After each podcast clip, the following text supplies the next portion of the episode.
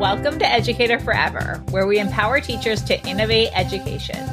Join us each week to hear stories of teachers expanding their impact beyond the classroom and explore ways to reimagine teaching and learning.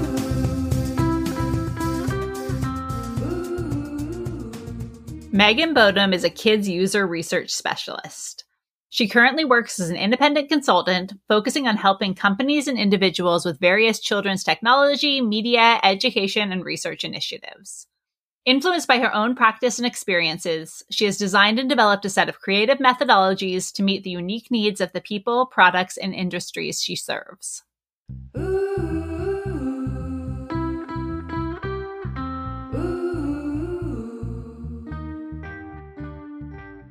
Welcome, Megan. So glad to have you here. Thanks for having me. It's so nice to be here. Awesome. Well, let's start with a very broad question about user research. Can you just explain to us, in your own terms, what is user research? Yeah, that's a great question. I think it's such a broad term, and I think every researcher or everybody working in this space has a different approach of defining it. All the definitions I give and how I approach things is like really real world, like this is actually how you're going to see it in the space. But like, user research is, is really simply like working with your target users to make the best product you can make, right? So testing with the people who are actually going to use your product, getting input from them, and not only doing that, but taking the feedback and implementing it into the product itself to design it to be the best it can be. I always like give people the example of like in your everyday life, like if you're using something and it's really intuitive, I guarantee there was great user research on it. And so it's sort of fun to just sort of take that challenge throughout your day and be like, oh, like this is super useful. And like they really thought of this, this, and this. And then other things that really don't work that well and are frustrating, I can guarantee either there was user research and no one listened to you, or nobody did user research. So that's sort of my high level explanation of it. And I think it's the same with kids and adults. They're your target users. I think your approaches are different, but yeah, that's what I would say. Yes, so important. I love that challenge too. I'm like looking around the things in my room, thinking yeah. about what had user research behind them.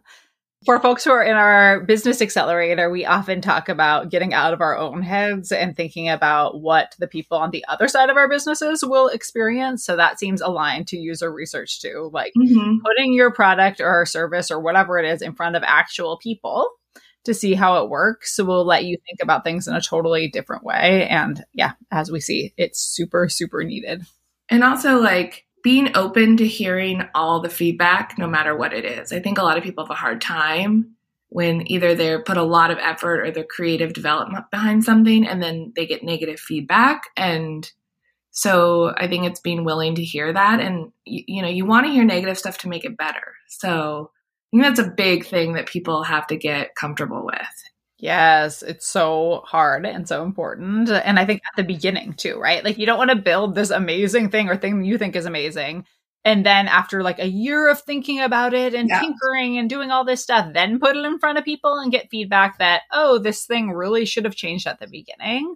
So really from the beginning, I think having that research. Yeah. And I always tell people like good user research usually should bring back bad results. Not in the way like like negative things because we can fix them right? That's why we do it. We don't want to go in there and everything be perfect because then what's the point of doing this iterative research? So if we do it on time and we do it early enough you're not going to see amazing things but the goal is to continually iterate and change and fix and then at the end have something that is going to work really well and that you're not going to have to keep redesigning Yes, totally. I love that reframing of like it's all good feedback and it all is like mm-hmm. for the purpose of making things better. Mm-hmm. So I know in your professional career you've done many different things and I would love for you to kind of take us back in time and bring us along your professional journey. Sure. So I've been doing sort of I toggle between kids user research and content strategy. I've been doing it for about 15 years now, which is crazy to say. And it all started, I mean, I've always grown up working with kids. I was a camp counselor. I was a babysitter. I just love kids and it was sort of intuitive in me on how like how to work with them. So, I mean, in those times when everybody seemed to know what they wanted to do or do, I had no idea what I wanted to do. And I still don't know exactly what I want to do in life. And I think that's a good thing. But I was sort of on my way to becoming a teacher. So I was planning to go get my credential. And at that time, I got an opportunity to intern at Leapfrog Toys, which was a really big, big company at the time. They had just launched the Leapster. And I worked in the children's user research labs, just like helping run the lab, greeting the kids, doing clerical work. But it was the first place I really realized, like, oh, this is like a thing. Like, I can work with kids in a different way in, and work alongside all these creatives and wonderful people that are making stuff for kids, but still use my skill set of how to like work with kids and sort of translate their thoughts and their reflections to things in a meaningful way. So that was like a huge turning point of realizing like what I wanted to do. Another thing I loved about it is it was always ever changing. I'm someone that will needs change a lot and that was appealing to me. And so I stayed there for way longer than I thought. I took a full-time job there running the labs after I interned and didn't go get my credential and instead pursued this field and then from there i sort of I, I I've sort of tried it all, and I think it's important to try different things. And some things were really great, and some things I hated, and that was not a fail. It just is good to know what you don't want. So from Leapfrog, I went to, I was a program manager at Sylvan Learning Center for many years in Oakland. So managed curriculum teachers, and it was great experience. But I think the whole time I was there, I really wanted to get back into kids user research, technology, so I went back and got my master's in early childhood education with a concentration on media and technology. And then from there, just started working more in the tech space full time. So I went and worked at a startup in the city in San Francisco called Fingerprint Digital. And so they curated these app experiences for different companies. As the director of education there, that's where I did a lot of content strategy and then from there, I um, I really wanted to get back into the lab with kids, so I took a job at YouTube Kids as a researcher, working there, and that was the first time I was in like a really huge company like Google, and it was a whole different way of working. So I was used to the startup world where we work really fast and we do many things, and you know, going into YouTube Kids, it was like you do this one thing, this is your role so that just took a lot of getting used to. I, I don't think it was a bad thing. I think I learned a lot from it. But I really missed, you know, I really wanted to work on more emerging tech. And I got a chance to be a user researcher for a robotics company called Anki. And one of their products was Cozmo. He's like a little robot. And so it was kid facing. So I was the senior user researcher on that product. So, and then from there, that company unfortunately went under, but also great experience. I met the best people. It was super challenging. From there, I started consulting at a bunch of startups and sort of really got into that and wanted just to consult. And then got a couple clients and was sort of doing that. And then the whole world stopped and COVID hit. And like everybody else, I thought, I'll just wait it out. Like, I lost most of my clients because they get rid of expensive consultants first. Sure. but I thought I'll just wait it out and see how it goes. Like everybody remember those days where it was like, it'll be a couple weeks. Yeah. So a couple weeks turned into a couple months. And I finally was like, I got to go back and get a full time role. So I took a contract position at Google working on some kids initiatives and was there for a little over a year. And then really realized I want to get back into my consulting. And so that's what I'm doing full time. I have my own consulting business and I work with various clients on user research or content strategy initiatives. That was a very long winded roadmap. it's awesome. I mean, it's truly awesome to hear about the different places that you've been and what you learned along the way. I'm wondering a couple of things for folks who don't know what content strategy is. Could you explain a little bit about that? Yeah. Also, another huge, huge, big term. and I'll probably describe it differently than other people would, but I sort of look at content strategy is a way of organizing content for either an organization or an initiative in a systematic way.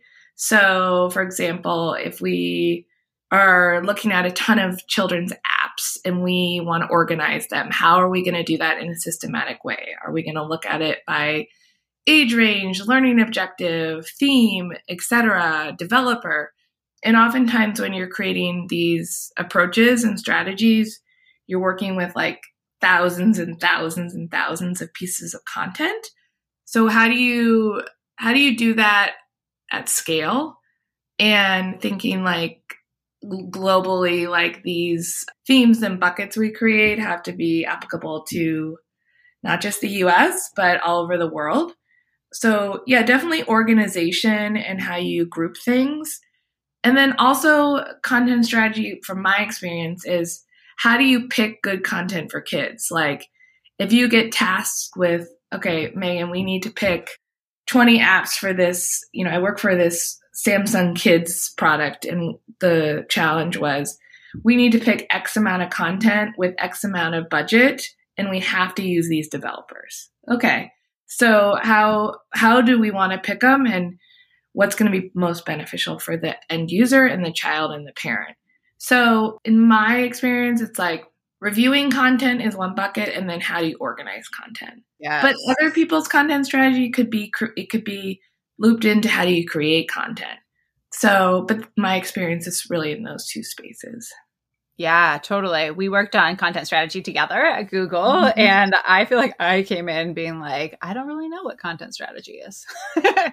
And I agree though. I mean, I think it is like organizing and like a whole bunch of content at once, how to make sense of it in a way that was going to be understandable to other people and present what you want to present or put forward the things you want to put forward. Mm-hmm. And I mm-hmm. guess I did. Like when I was at education.com, I worked on content strategy more on like the content marketing side and the curriculum yeah. side of things of like, we're having this initiative and we need to create English language arts curriculum for English learners or something, you know, like, and a whole bunch of it. So like, how do we organize it? And I guess that's also content strategy on the kind of creation side of it. Yeah. Yeah. It's, it's just like this really big term that people throw around and like, even people get hired to do the role, you're sort of like, wait, what exactly are we doing? How do we define this? So I think sometimes when people hear these big terms, they get intimidated, but like, just be assured, like, even people working in them are still defining them. Yes. I think that's so important. And what I hear from teachers all the time is like, my skills aren't applicable in these other areas. And you kind of talk yourself out of going forward with them. Yeah. So I think that's great to remember that, like, even the people who are doing the jobs are still coming to an understanding of like what this is and learning through the process of doing it. Yeah, definitely. So let's go back to you going out on your own and starting your own consultancy, which is amazing. Congratulations. and tell us about how that's been. Like, what have you learned? What have you struggled with? Yeah, it's been a crazy, fun, scary, exciting process, I think. I mean, a big reason I did it was I'm someone that likes to work on different things and have change. And oftentimes, when you are, you know, full time on a product or in an organization, you work on the same thing, which also has its benefits because you can sort of see how that grows. But for me in my career, it was just, I don't really know what I want to do next. And so instead of just, you know, going to another big organization, and I just sort of wanted to like try different things. And I thought, how could I do that in a way that's, you know, I can make some money and also have my own, you know, I can learn a ton. And so consulting just sort of allows me to work with different companies and different people on different things. So that's a big reason why I did it. Things I'm learning that it's a very unpredictable space. So you have to be comfortable with the unknown. And I think, you know, I've always been sort of good with that. But, you know, the last three years are like boot camp for everybody with the mm-hmm. unknown. And Absolutely. So you don't always know when the next project's coming. And then all of a sudden you get a ton and it's all, when it rains, it pours. So you're super, super busy and then you're like not busy. So learning that it's like all the art of like connections with people, putting yourself out there is a big thing. Like letting people know you're doing this, like letting people know your background. And I think for me, I'm not someone that likes to talk about myself that much. So, like, it's been a good exercise in like putting myself out there and asking people, like, hey, do you have opportunities for this? And like, most of the time it's no, but like, you'll get a random yes, and you're like, wait, really? and then, you know, when you have those good connections and those good projects, it's like, really nurturing those relationships because they are the people, it's all word of mouth and it's all reputation. So, like, they're the people that are going to recommend you for other things or, or use you again. And then I think another thing I've learned is just, and this is very blunt, but the efficiency is just tenfold when you sort of have control over your own schedule. I think, you know, oftentimes in the tech world, it's really fun, it's really exciting, you get to meet a lot of cool people, but you know, there's oftentimes you're spinning on one thing for a really long time, and there's a lot of back and forth, and there's a lot of approvals that are needed, and there's a lot of meetings that aren't necessary. And I think running my own schedule and my own projects, I've I've really gotten to be more efficient, which is big for me. I am someone that likes to just make a decision and move forward. So that's another thing I've learned, but I'm still learning and I don't know, you know, what's next, but that's sort of fun for me. That's awesome. I totally relate to all those different points of, you know, starting my own business and trying these new things. And mm-hmm. especially that visibility piece of like, it takes practice and it yeah. feels uncomfortable. And the more you do it, the more comfortable it feels. Yeah. So I think it's like, yeah, just getting used to like hearing no's and being okay with it. You know, mm-hmm. the first no you hear, it's like, oh my gosh, nobody's gonna want to hire me. like all the feelings.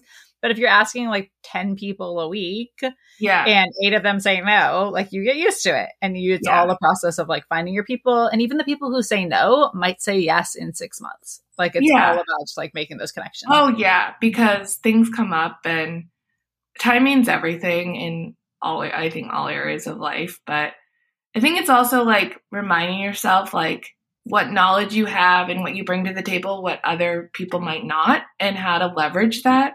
Think that's another thing I've really learned is I've worked in so many different spaces and know a lot of different research methodology.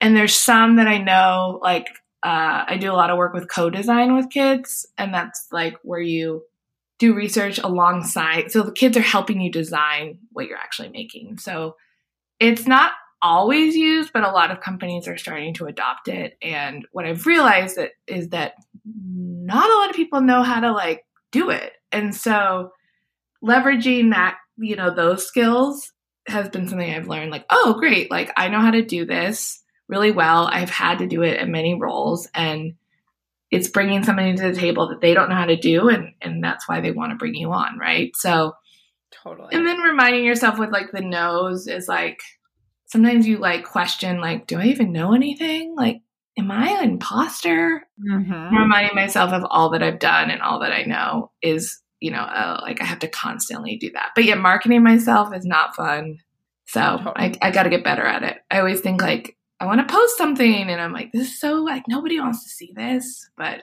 but they do. Like I'm like, I want to see it, right? Like people do want to see it, but I think we all do that of kind of talking ourselves out of doing things or like, mm-hmm. yeah, it does feel uncomfortable. And I don't think it's like you can wait for a time for it to feel comfortable. You just have to kind of do it and figure it out. Definitely. So I know part of the fun is like not knowing what's next, mm-hmm. but you have a vision of where you see your career or your consultancy going next.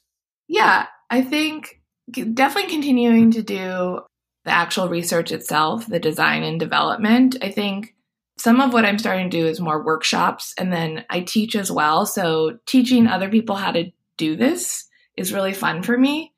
But I always think like I never want to get out of practice and not be actually doing the work. So hopefully, always being in labs with kids, being in classrooms with teachers and kids, and talking to parents is something I really like. But yeah, I see like a lot more like workshop stuff. I think what I'm realizing is there's a lot of teams and companies, small and big, where they still need to learn a lot about user research, even if they're doing it day to day and like methodology and especially working on new emerging tech that I've worked on, right? So, like, how do you study robotics with kids? How do you study animation? How do you study AR and VR and like all these new things that are coming? So, hopefully, doing more workshops uh, with companies with my expertise. And then, yeah, definitely continuing to teach. I don't want to do that full time, but I like to have like a class here and there. And honestly, like for me, the priority is like working on fun stuff with like really great people. If I get an opportunity to work on something awesome and the people are just awful, I just I don't want to do that anymore. But you know what? Like who knows? It could change in 6 months and that's part of the fun for me with this. So yeah, that's sort of where I see it going. Yeah, that's great. No, I totally relate to that too. Like having the teaching part and the practice part, that's kind of how I feel about curriculum. Like I love teaching about curriculum, but I always want to have some part of me that's creating curriculum or doing curriculum projects too, because both mm-hmm. sides both light me up, like make me feel good and I enjoy them, but also they make each other better. Like I think the best teachers actually do have that like practice component too. Mm-hmm, definitely. Well, how about for folks who want to incorporate some kind of kids user research into their work? Do you have any suggestions for them? Yeah, I think working with people who know kids research, I think a lot of times user research is just there's like it's clumped into one big thing and i think kids and adults are just so drastically different and then the approaches to kids research is very different so i think definitely working with people who have that expertise is important and i think I think there's oftentimes, like, not oftentimes, many times where research is like a checkbox item. So, like, we have to do it for the project, we'll do it, but nothing really comes of it. So, it's hard when you work on those kind of things because it's like, why are you doing this if you're not going to use any of the feedback? Mm-hmm. So, I think implementing the research, but giving yourself enough time to actually iterate and make the changes from the findings is so important. So, like, for me, it's like always finding the person that's like in control of the schedule for the project and being like, hey, if we want to do research, we have to do it like six months before. And like people are always like, what? Like that's so far out. But when you think about how long it takes to schedule people and run the research and then make the changes from the research, it's like it's not far off. So yeah, I definitely think like working with someone who knows it really well and but also like doing it because you want to do it and are invested in it, not because you have to do it. Absolutely. Yeah, that's great advice. And is there anything else you'd like to share with our audience? Yeah, I think I get this question. A lot of people come to me and ask me like, how do I like I love kids, how do I do this? And in my opinion, kids research like the priority is knowing kids first. I think if you know how to work with kids, and you know something about child development and how to read cues and how to roll with the punches, like working with kids, like it never, there's never been a session with a kid that's gone according to plan, but that's how it goes. Totally. So I always say, like, if you know kids and you're really good with them, it's like half, like, it's more than half the battle. And then it's learning, like, how do you adapt your skills either from the classroom or just working with kids in another environment to research, right? And then either working with a mentor or interning somewhere or just trying to learn more about it, then you learn about the methods and how to do it. I mean, I never formally learned this field at all. I it was all on the job, learning, observation, offering my services to help people to learn, asking for help. I do wish there was more like programs that have courses in this space, but that's something I'm working on with my teaching.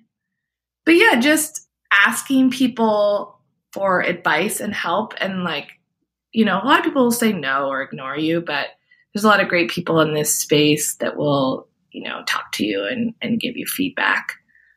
Yeah, that's what I would say if you're interested in this space. Yeah, that's great. And I love that being that knowledge of kids is so fundamental and something, again, that I think many teachers kind of take for granted.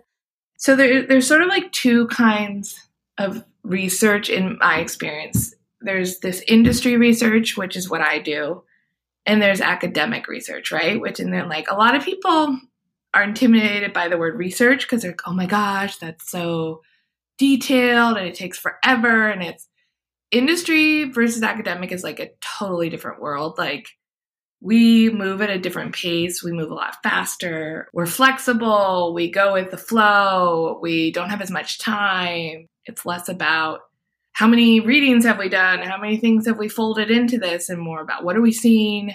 The team needs this now. We need to make changes. So I think it's just learning about like those two spaces and what your personality is best suited for. I've seen academics come to industry and I've seen industry go to academics and like just seeing people's like reactions is pretty wild. And yeah, I think oftentimes a lot of people who know research but don't know kids are tasked with doing kids one off projects research. And it doesn't go well. And that's not because they're not great researchers, it's because kids are super different and unpredictable and they don't know kids. So whenever I'm hiring someone for my team or I'm interviewing or I'm looking for an intern, I don't want the person who knows all the methodology. I want someone who knows really kids really well and has a great personality and like is open to learning because you can learn the methods. Yes. But you can't really learn that instinct with kids. Absolutely. Yeah. And it's like that flexibility too. Being Oh, like, yeah. all right, something's going to happen and I'm going to think on the spot. Like, you Uh-huh. can't teach that so much too when you're thinking about training somebody, where you can teach like this research methodology or whatever it is there. Yeah. And like in industry, like letting things go is really important because many times decisions are made that are not aligned with what you're seeing. Mhm. And if you can't let it go and move forward, I've seen it. It's just really hard for people. So, yeah, for me, I look for temperament is the first one I look for, and then kids' knowledge, and then just how is this person going to roll with the punches when it gets like really difficult and like hard. Yes, absolutely. Well, thank you so much for sharing uh, all about your experience with us, Megan. It was such a great time having you on the podcast. If you can tell folks where they can find you, that would be great. Sure. You can look at my website. It's Megan Boddum Consulting, but it's www.megan, M E G A N R, Boddum, B O D D U M dot com. We'll put the link down below too. I'm on LinkedIn as well. Feel free to drop me a line or just sort of check out my website. It has a lot of up to date stuff. Yeah, and that's how you can contact me. Awesome. Well, thanks again, Megan. Thank you for having me. It was so fun. Ready to find rewarding, impactful work in the education world? Take our free quiz to discover your next right career step. Will you be a curriculum developer, an education consultant, instructional coach? The list of possibilities goes on and on. Take the quiz to find out the best fit for you at educatorforever.com slash quiz. You'll also receive customized resources to kickstart your dream career and life.